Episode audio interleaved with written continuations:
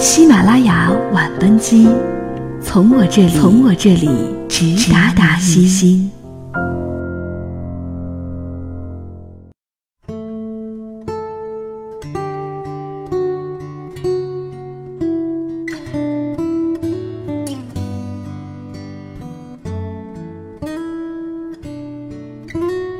晚上好，欢迎搭乘本周五的喜马拉雅晚班机，我是月牌橡皮擦。今晚的节目与大家分享的文章题目叫做积累越多你越闪耀，而这篇文章讲述的主人公是一位我很喜欢的主持人，他叫董卿。他知性优雅博学多智，为很多人所喜欢。那今天我们就来谈一谈董卿，说说董卿身上的那些闪光点。董卿集美丽、智慧和优雅于一身的女人。之前，因为主持中国诗词大会和朗读者惊艳了整个中国，而最近，她又惊艳了全世界。在5月14号下午，董卿主持了“一带一路”国际合作高峰论坛增进民心相通平行主题会议，来自坦桑尼亚的配音演员希尔德和同伴用瓦尔西里语配音《西游记》。配音结束后，董卿说：“很多人把张骞出使西域比作现实生活中的《西游记》，13年西行所经历的艰难困苦，也不比唐僧师徒西天取经少到哪儿去。但文化沟通永远可以让千里相隔变成心灵上的沟通。”据说因为这段话，董卿赢得了场下各国来宾的高度赞誉。董卿饱读诗书，气质如兰，人尽皆知，也人人艳羡。今天我们就不再用更多的溢美之词夸赞董卿，我们来学习一下董卿的语言风格，试着为己所用。无论是在舞台上的主持，还是写作，还是接受采访，董卿的语言表达都有着明显的套路。其套路之一就是她常引用名人名言或书中的名句。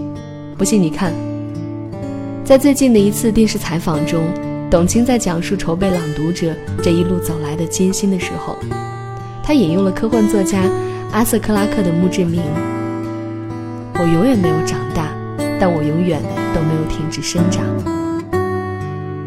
不管是之前有所准备，还是随手拈来，这句话在董卿说完之后，确实让人眼前一亮。中国诗词大会当中，董卿曾在现场脱稿，并流利地念出叶赛宁和阿根廷著名作家博尔赫斯的诗句来送给选手。当时的我是何等的温柔，我把花瓣洒在你的发间，当你离开，我的心不会变凉，想起你就如同读到最心爱的文字那般欢畅。这是叶赛宁的《我记得》。上天给了我浩瀚的书海和一双看不见的眼睛，即便如此，我依然暗暗设想，天堂应该是图书馆的模样。博尔赫斯。而在《朗读者》节目当中，董卿更是字字珠玑，名言警句贯穿始终，节目因此有了更深厚的文学素养和文化底蕴，逼格满满。第一期节目中，在听完周小林和殷杰夫妇的爱情故事之后，董卿十分羡慕，随之送上了自己非常喜欢的一句沈从文的情诗：“我们相爱一生还是太短。”第二期节目当中，开场就引用了顾城的诗：“草在结它的种子，风在摇它的叶子，我们俩站着不说话，就十分美好。”在第三期，董卿采访徐静蕾，看到徐静蕾的读本是史铁生的《奶奶的星星》时，随口就背出了其中最令人感动的一段话：“地上如果有一个人死了，天上就会多一颗星，因为他要给活着的人照个亮。”第6期节目，董卿听完丁一周和赖敏的故事之后，深深的被打动。赖敏朗读了三毛的《你是我不及的梦》。朗读结束后，董卿也念了一段三毛的文字，是一首诗。如果有来生，我愿意站成一棵树，没有悲欢的姿势，一半在泥土安详，一半在风中飞扬。第7期，在马里牺牲的中国维和战士申亮亮的家人也来到现场。申亮亮的姐姐与申亮亮告别的时候说，忠孝不能两全，你为国家尽忠了，那么对父母的孝就让姐姐和哥哥来做吧。听完姐姐的一番告别，几乎所有人都哭了。董卿想起了阿拉曼英联邦士兵墓地当中有这样一条墓志铭，对于世界，你是一名战士，但是对于我，你是整个世界。第8期节目中，作家梁晓声说小时候看过的那些小人书是他当年的精神世界。董卿由此想到了雨果也说过一句类似的话，有了物质，那是生存，有了精神，那才是生活。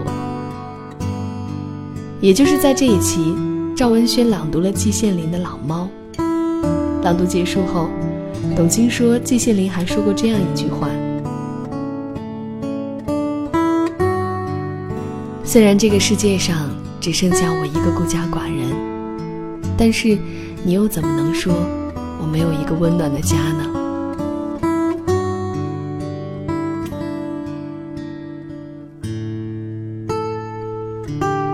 除此，朗读者的卷首文案堪称教科书级别，而其中语言运用最大的特点就是直接引用名人名言。经过盘点，我们发现文案中运用过如下的名人名言：面朝大海，春暖花开，人不是生来被打败的，人固有一死，或重于泰山，或轻于鸿毛。如果你真心渴望做成一件事情，整个宇宙都会联合起来帮助你。人的第一次往往需要勇气，但是第一次也往往会有意想不到的收获，因为它是探索，是挑战，是机遇。为什么我的眼里常含泪水？因为我对这土地爱得深沉。我们最终都要远行，最终都要与稚嫩的自己告别。告别是通向成长的苦行之路。我和谁都不争，和谁争我都不屑，我的双手烤着生命之火取暖，火萎了，我也准备走了。勇气像是逆境中绽放的光芒一样，它是一笔财富，拥有了勇气，就有了改变的机会。有德必有勇，正直的人不会胆怯。让我们尽情地去享受生活的滋味吧，我们感受的越多，我们便生活的越长久。世事洞明皆学问，人情练达即文章。想象力比知识更重要。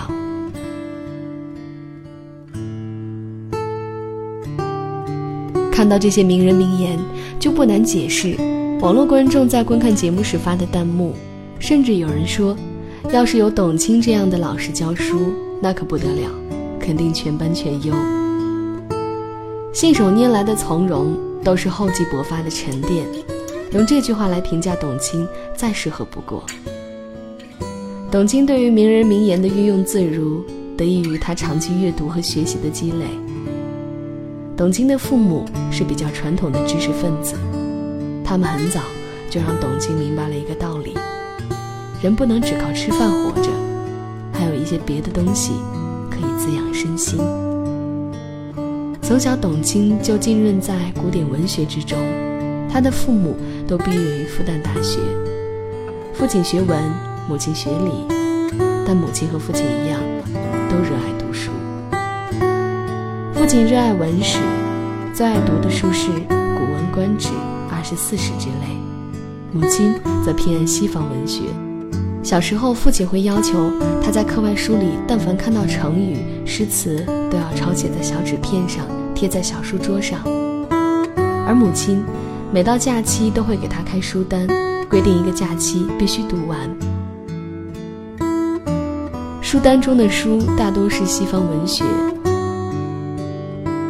安娜·卡列尼娜、茶花女、呼啸山庄、基督山伯爵、简爱。董卿回忆说，小时候父母让她读书，最早也有了被逼迫的成分，但慢慢习惯就养成了。我现在还能回想起我自己在学生时代，那种夏日午后，好多同学在教室里昏昏欲睡，但是知了叫着，阳光透着树叶灿烂地照下来，那种场景美得想让你痛哭一场。那种安静，知识对你的浸润，后来就再也没有办法遇到了。所以始终对校园、对书本有一种渴望。工作后的董卿虽然很忙碌，但始终没有忘记阅读和学习。在刚工作的那几年，董卿报考华东师范大学，并顺利进入中文系古典文学专业，攻读硕士研究生。09年从上戏毕业，14年又去南加大做访问学者。不要以为他的这些学位只是挂一个头衔而已，他是真的去学、去考试。在上戏时，他没节目，就从北京飞回上海，回去上课。曾经有网友爆料，坐飞机时遇到董卿，看到董卿全程在读书。去南加大之前，他在新东方学习英语，在南加大有人说经常在图书馆看到董卿。前一段时间，董卿接受《环球时报》的采访，谈到阅读时，她每天睡前大概有1个小时的读书时间，是多年保持的一个习惯。她的手机、iPad 是不拿进卧室的。我想能做到这一点很不容易。如今她成为国民女神，一定跟他日积月累坚持不断的阅读和学习有关。有人说董卿的文化积淀很深，一般人很难望其项背。其实不然，真的想做一件事情，什么时候开始都不晚。美国有一位家喻户晓的奶奶，她叫摩西奶奶，典型的大器晚成。她在晚年，她成为了美国最著名和最多产的原始派画家之一。摩西奶奶曾经说过这样一句经典的话：人生永远没有太晚的开始。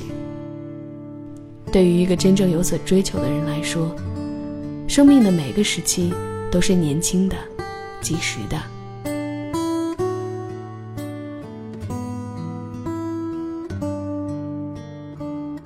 信手拈来的从容，都是厚积薄发的沉淀。现在开始，不算晚。只要你与自己赛跑，多积累，你真的会越闪耀。晚安。